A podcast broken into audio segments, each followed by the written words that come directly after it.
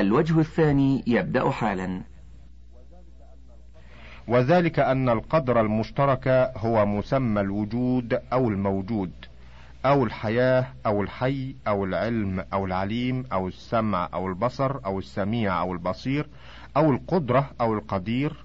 والقدر المشترك مطلق كلي لا يختص بأحدهما دون الآخر فلم يقع بينهما اشتراك لا فيما يختص بالممكن المحدث ولا فيما يختص بالواجب القديم فإن ما يختص به أحدهما يمتنع اشتراكهما فيه.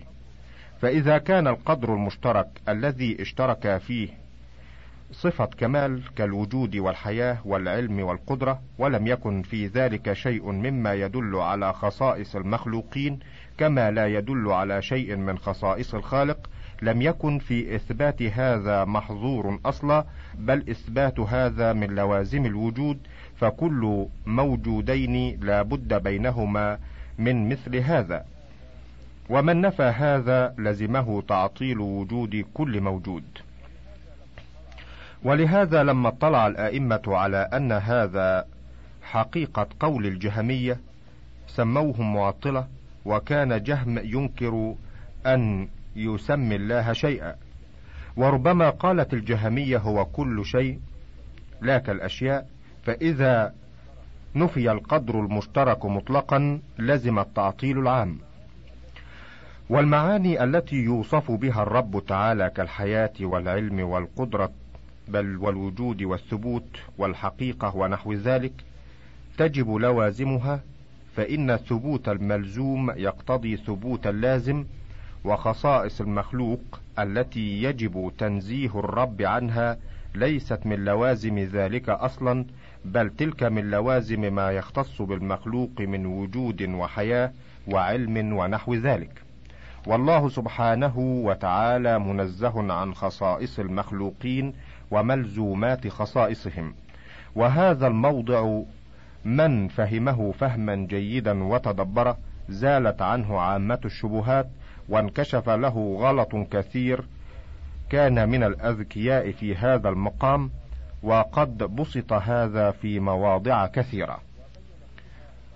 وبين فيها أن القدر المشترك الكلي لا يوجد في الخارج إلا معينا مقيدا. وأن معنى اشتراك الموجودات في أمر من الأمور هو تشابهها من ذلك الوجه وإن ذلك المعنى العام يطلق على هذا وهذا لأن الموجودات في الخارج لا يشارك أحدهما الآخر في شيء موجود فيه بل كل موجود متميز عن غيره بذاته وصفاته وأفعاله. ولما كان الأمر كذلك كان كثير من الناس متناقضا في هذا المقام. فتارة يظن أن إثبات القدر المشترك يوجب التشبيه الباطل فيجعل ذلك له حجة فيما يظن نفيه من الصفات حذرا من ملزومات التشبيه وتارة يتفطن أنه لا بد من إثبات هذا على تقدير فيجيب به فيما يثبته من الصفات لمن احتج به من النفاة. ولكثرة الاشتباه في هذا المقام وقعت الشبهة في أن وجود الرب هل هو عين ماهيته أو زائد على ماهيته؟ وهل لفظ الوجود مقول بالاشتراك اللفظي أو التواطؤ أو التشكيك كما وقع الاشتباه في إثبات الأحوال ونفيها؟ وفي أن المعدوم هل هو شيء أم لا؟ وفي وجود الموجودات هل هو زائد على ماهيتها أم لا؟ وقد كثر من أئمة النظار الاضطراب والتناقض في هذه المقامات فتارة يقول أحدهم القولين المتناقضين ويحكي عن الناس مقالات ما قالوها وتارة يبقى في الشك والتحير. وقد بسطنا من الكلام في هذه المقامات وما وقع من الاشتباه والغلط والحيرة فيها لأئمة الكلام والفلسفة ما لا تتسع له هذه الجمل المختصرة. وبينا أن الصواب هو أن وجود كل شيء في الخارج هو ماهيته الموجودة في الخارج بخلاف الماهية التي في الذهن فإنها مغايرة للوجود في الخارج وأن لفظ الذات والشيء والماهية والحقيقة ونحو ذلك فهذه الألفاظ كلها متواطئة. فإذا قيل إنها مشككة لتفاضل معانيها فالمشكك نوع من المتواطئ العام. الذي يراعى فيه دلالة اللفظ على القدر المشترك سواء كان المعنى متفاضلا في مراده أو متماثلا. وبينا أن المعدوم شيء أيضا في العلم والذهن لا في الخارج فلا فرق بين الثبوت والوجود لكن الفرق ثابت بين الوجود العلمي والعيني مع أن ما في العلم ليس هو الحقيقة الموجودة ولكن هو العلم التابع للعالم القائم به. وكذلك الأحوال التي تتماثل فيها الموجودات وتختلف لها وجود في الأذهان وليس في الأعيان إلا الأعيان الموجودة وصفاتها القائمة بها المعينة فتشابه بذلك وتختلف به. وأما هذه الجملة المختصرة فإن المقصود بها التنبيه على جمل مختصرة جامعة من فهمها علم قدر نفعها وانفتح له باب الهدى وأمكن إغلاق باب الضلال ثم بسطها وشرحها له مقام آخر إذ لكل مقام مقال. والمقصود هنا أن الاعتماد على مثل هذه الحجة فيما ينفى عن الرب وينزه عنه كما يفعله كثير من المصنفين خطأ لمن تدبر ذلك وهذا من طرق النفي الباطلة. عنوان ما يسلكه نفاة الصفات. وأفسد من ذلك ما يسلكه نفاة الصفات أو بعضها إذا أرادوا أن ينزهوه عما يجب تنزيهه عنه مما هو من أعظم الكفر مثل أن يريدوا تنزيهه عن الحزن والبكاء ونحو ذلك ويريدون الرد على اليهود الذين يقولون إنه بكى على الطوفان حتى رمض وعادته الملائكة والذين يقولون بإلهية بعض البشر وأنه الله. فإن كثيرا من الناس يحتج على هؤلاء بنفي التجسيم والتحيز ونحو ذلك. ويقولون لو اتصف بهذه النقائص والآفات لكان جسما أو متحيزا وذلك ممتنع. وبسلوكهم مثل هذه الطريق استظهر عليهم هؤلاء الملاحدة نفاة الأسماء والصفات فإن هذه الطريقة لا يحصل بها المقصود لوجوه أحدهم أن وصف الله تعالى بهذه النقائص والآفات أظهر فسادا في العقل والدين من نفي التحيز والتجسيم، فإن هذا فيه من الاشتباه والنزاع والخفاء ما ليس في ذلك. وكفر صاحب ذلك بدين الإسلام والدليل معروف للمدلول ومبين له فلا يجوز أن يستدل على الأظهر الأبين بالأخفى كما لا يفعل مثل ذلك في الحدود. الوجه الثاني أن هؤلاء الذين يصفونه بهذه الصفات يمكنهم أن يقولوا نحن لا نقول بالتجسيم والتحيز كما يقوله من يثبت الصفات وينفي التجسيم فيصير نزاعهم مثل نزاع مثبتة الكلام وصفات الكمال فيصير كلام من وصف الله بصفات الكمال وصفات النقص واحدا ويبقى رد النفاة على الطائفتين بطريق واحد وهذا في غاية الفساد. الثالث أن هؤلاء ينفون صفات الكمال بمثل هذه الطريقة واتصافه بصفات الكمال واجب ثابت بالعقل والسمع فيكون ذلك دليلا على فساد هذه الطريقة الرابع أن سالكي هذه الطريقة متناقضون فكل من أثبت شيئا منهم ألزمه الآخر بما يوفقه من الإثبات كما أن كل من نفى شيئا منهم ألزمه الآخر بما يوافقه فيه من النفي. فمثبتة الصفات كالحياة والعلم والقدرة والكلام والسمع والبصر.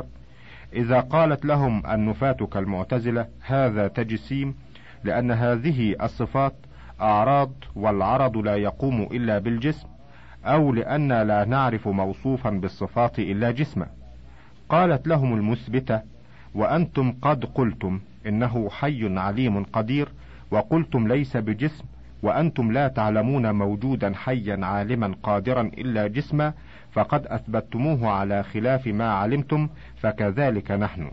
وقالوا لهم أنتم أثبتتم حيا عالما قادرا بلا حياة ولا علم ولا قدرة وهذا تناقض يعلم بضرورة العقل. ثم هؤلاء المثبتون إذا قالوا لمن أثبت أنه يرضى ويغضب ويحب ويبغض أو من وصفه بالاستواء والنزول والإتيان والمجيء أو بالوجه واليد ونحو ذلك إذ قالوا هذا يقتضي التجسيم لأننا لا نعرف ما يوصف بذلك إلا ما هو جسم. قالت لهم المثبتة فأنتم قد وصفتموه بالحياة والعلم والقدرة والسمع والبصر والكلام وهذا هكذا فإذا كان هذا لا يوصف به إلا الجسم فالآخر كذلك. وإن أمكن أن يوصف بأحدهما ما ليس بجسم فالآخر كذلك فالتفريق بينهما تفريق بين المتماثلين.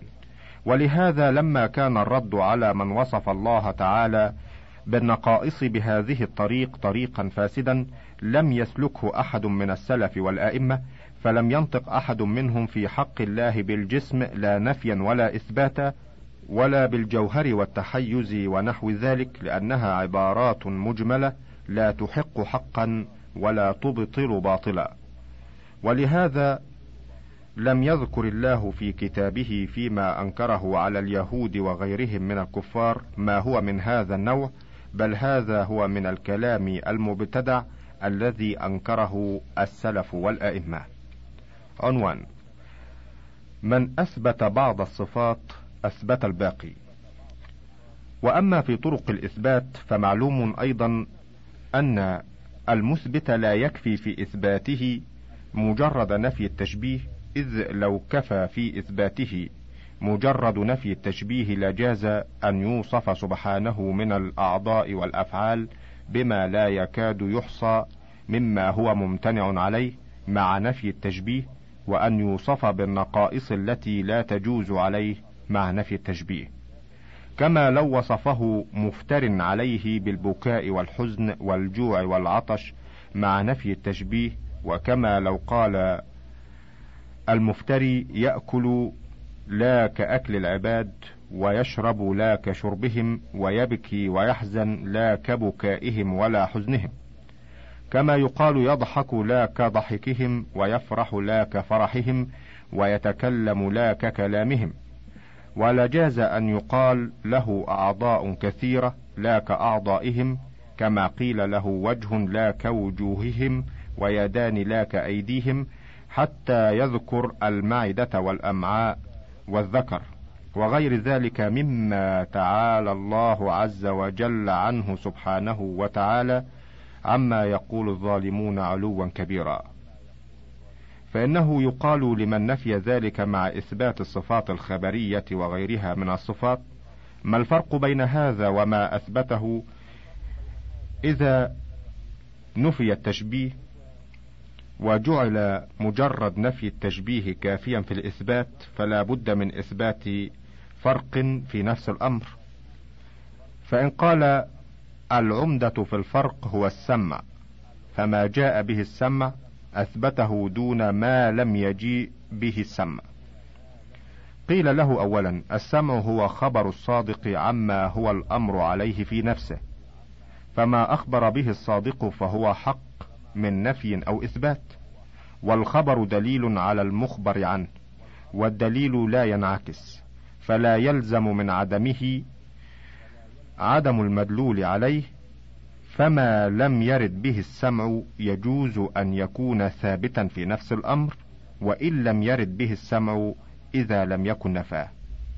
ومعلوم أن السمع لم ينفي هذه الأمور بأسمائها الخاصة فلا بد من ذكر ما ينفيها من السمع وإلا فلا يجوز حينئذ نفيها كما لا يجوز إثباتها. وأيضا فلا بد في نفس الأمر من فرق بين ما يثبت له وينفى. فإن الأمور المتماثلة في الجواز وفي الوجوب والامتناع يمتنع اختصاص بعضها دون بعض في الجواز والوجوب والامتناع فلا بد من اختصاص المنفي عن المثبت بما يخصه بالنفي ولا بد من اختصاص الثابت عن المنفي بما يخصه بالثبوت. وقد يعبر عن ذلك بأن يقال لا بد من أمر يوجب نفي ما يجب نفيه عن الله كما أنه لا بد من أمر يثبت له ما هو ثابت. وإن كان السمع كافيا كان مخبرا عما هو الأمر عليه في نفسه فما الفرق في نفس الأمر بين هذا وهذا. فيقال كلما نفى صفات الكمال الثابتة لله فهو منزه عنه فإن ثبوت أحد الضدين يستلزم نفي الآخر. فإذا علم أنه موجود واجب الوجود بنفسه وأنه قديم واجب القدم علم امتناع العدم والحدوث عليه وعلم أنه غني عما سواه. فالمفتقر إلى ما سواه في بعض ما يحتاج إليه لنفسه ليس هو موجودا بنفسه بل بنفسه وبذلك الآخر الذي أعطاه ما تحتاج إليه نفسه فلا يوجد إلا به. وهو سبحانه غني عن كل ما سواه فكل ما نافى غناه فهو منزه عنه وهو سبحانه قدير قوي فكل ما نافى قدرته وقوته فهو منزه عنه. وهو سبحانه حي قيوم فكل ما نافى حياته وقيوميته فهو منزه عنه. وبالجملة فالسمع قد أثبت له من الأسماء الحسنى وصفات الكمال ما قد ورد.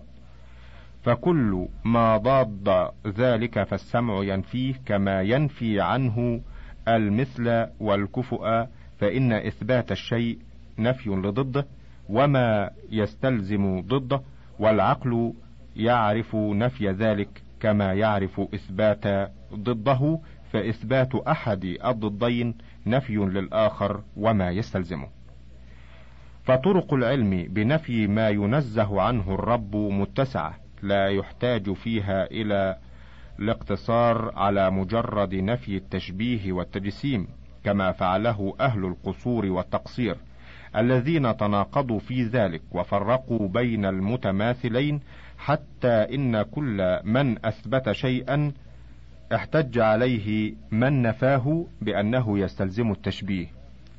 وكذلك احتج القرامطة على نفي جميع الأمور حتى نفوا النفي فقالوا لا يقال له لا موجود ولا ليس بموجود ولا حي ولا ليس بحي لأن ذلك تشبيه بالموجود أو المعدوم فلزم نفي النقيضين وهو أظهر الأشياء امتناعا. ثم إن هؤلاء يلزمهم من تشبيهه بالمعدومات والممتنعات والجمادات أعظم مما وفروا من التشبيه بالأحياء الكاملين فطرق تنزيهه وتقديسه عما هو منزه عنه متسعة لا تحتاج إلى هذا. وقد تقدم أن ما ينفى عنه سبحانه النفي المتضمن للإثبات إذ مجرد النفي لا مدح فيه ولا كمال فإن المعدوم يوصف بالنفي. والمعدوم لا يشبه الموجودات وليس هذا مدحا له لأن مشابهة الناقص في صفات النقص نقص مطلق كما أن مماثلة المخلوق في شيء من الصفات تمثيل وتشبيه ينزه عنه الرب تبارك وتعالى. والنقص ضد الكمال. وذلك مثل أنه قد علم أنه حي والموت ضد ذلك فهو منزه عنه. وكذلك النوم والسنة ضد كمال الحياة. فإن النوم أخو الموت. وكذلك اللغوب نقص في القدرة والقوة والأكل والشرب ونحو ذلك من الأمور فيه افتقار إلى موجود غيره كما أن الاستعانة بالغير والاعتضاض به ونحو ذلك تتضمن الافتقار إليه والاحتياج إليه. وكل من يحتاج إلى من يحمله أو يعينه على قيام ذاته وأفعاله فهو مفتقر إليه ليس مستغنيا عنه بنفسه فكيف من يأكل ويشرب والآكل والشارب أجوف والمصمت الصمد أكمل من الآكل والشارب. ولهذا كانت الملائكة صمدا لا تأكل ولا تشرب وقد تقدم أن كل كمال ثبت لمخلوق فالخالق أولى به وكل نقص تنزه عنه المخلوق فالخالق أولى بتنزيهه عن ذلك والسمع قد نفى ذلك في غير موضع كقوله تعالى الله الصمد والصمد الذي لا جوف له. ولا يأكل ولا يشرب وهذه الصورة هي نسب الرحمن أو هي الأصل في هذا الباب. وقال في حق المسيح وأمه ما المسيح ابن مريم إلا رسول قد خلت من قبله الرسل وأمه صديقة كانا يأكلان الطعام.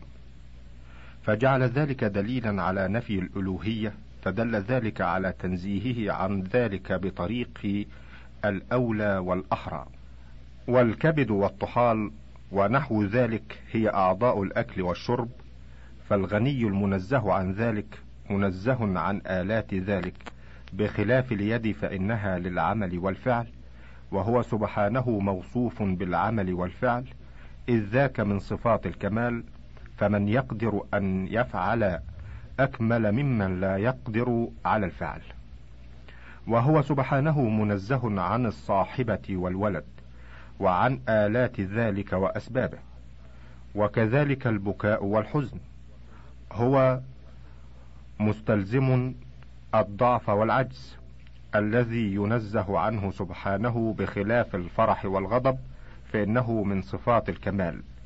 فكما يوصف بالقدرة دون العجز وبالعلم دون الجهل وبالحياة دون الموت وبالسمع دون الصمم وبالبصر دون العمى وبالكلام دون البكم فكذلك يوصف بالفرح دون الحزن وبالضحك دون البكاء ونحو ذلك. وأيضا فقد ثبت بالعقل ما أثبته السمع من أنه سبحانه لا كفؤ له ولا سمي له وليس كمثله شيء. فلا يجوز أن تكون حقيقته كحقيقة شيء من المخلوقات ولا حقيقة شيء من صفاته كحقيقة شيء من صفات المخلوقات.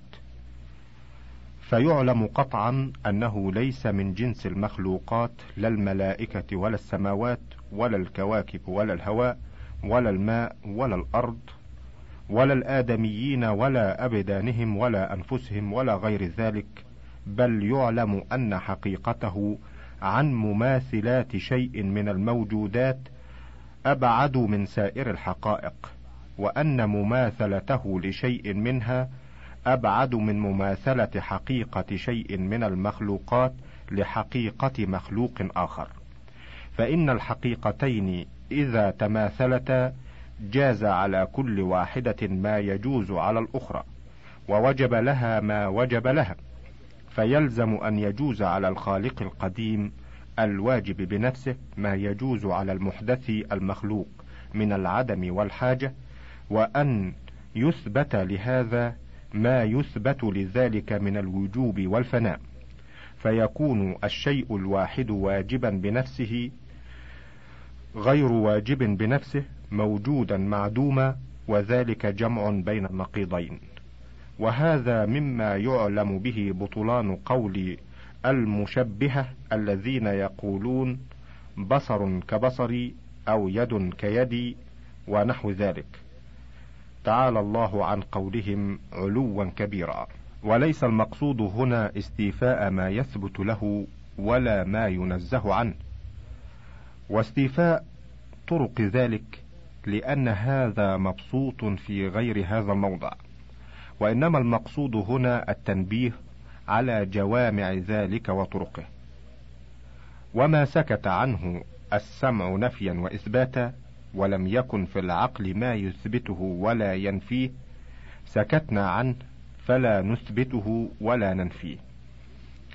فنثبت ما علمنا ثبوته وننفي ما علمنا نفيه ونسكت عما لا نعلم نفيه ولا إثباته والله أعلم. القاعدة السابعة. أن يقال إن كثيرا مما دل عليه السمع يعلم بالعقل أيضا والقرآن يبين ما يستدل به العقل ويرشد إليه وينبه عليه كما ذكر الله ذلك في غير موضع. فإنه سبحانه وتعالى بين من الآيات الدالة عليه وعلى وحدانيته وقدرته وعلمه وغير ذلك ما أرشد العباد إليه ودلهم عليه كما بين أيضا ما دل على نبوة أنبيائه وما دل على المعاد وإمكانه. فهذه المطالب هي شرعية من جهتين من جهة أن الشارع أخبر بها ومن جهة أنه بين الأدلة العقلية التي يستدل بها عليها. والأمثال المضروبة في القرآن هي أقيسة عقلية وقد بسط في غير هذا الموضع وهي أيضا عقلية من جهة أنها تعلم بالعقل أيضا. وكثير من أهل الكلام يسمي هذه الأصول العقلية لاعتقاده أنها لا تعلم إلا بالعقل فقط فإن السمع هو مجرد إخبار الصادق وخبر الصادق الذي هو النبي لا يعلم صدقه إلا بعد العلم بهذه الأصول بالعقل. ثم إنهم قد يتنازعون في الأصول التي تتوقف إثبات النبوة عليها. فطائفة تزعم أن تحسين العقل وتقبيحه داخل في هذه الأصول وأنه لا يمكن إثبات النبوة بدون ذلك. ويجعلون التكذيب بالقدر مما ينفيه العقل.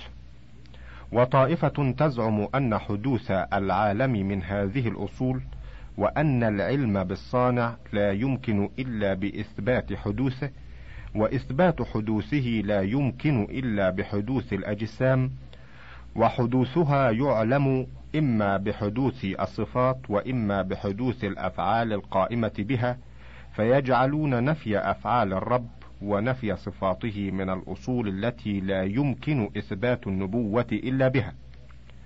ثم هؤلاء لا يقبلون الاستدلال بالكتاب والسنة على نقيض قولهم لظنهم أن العقل عارض السمع وهو أصله فيجب تقديمه عليه والسمع إما أن يؤول وإما أن يفوض وهم أيضا عند التحقيق لا يقبلون الاستدلال بالكتاب والسنة على وفق قولهم لما تقدم وهؤلاء يضلون من وجوه منها ظنهم أن السمع بطريق الخبر تارة وليس الأمر كذلك بل القرآن بين من الدلائل العقلية التي تعلم بها المطالب الدينية ما لا يوجد مثله في كلام أئمة النظر فتكون هذه المطالب شرعية عقلية. ومنها ظنهم أن الرسول لا يعلم صدقه إلا بالطريق المعينة التي سلكوها وهم مخطئون قطعا في انحصار طريق تصديقه فيما ذكروه. فإن طرق العلم بصدق الرسول كثيرة كما قد بسط في غير هذا الموضع. ومنها ظنهم أن تلك الطريق التي سلكوها صحيحة وقد تكون باطلة. ومنها ظنهم أن ما عارضوا به السمع معلوم بالعقل ويكونون غالطين في ذلك فإنه إذا وزن بالميزان الصحيح وجد ما يعارض الكتاب والسنة من المجهولات لا من المعقولات وقد بسط الكلام على هذا في غير هذا الموضع.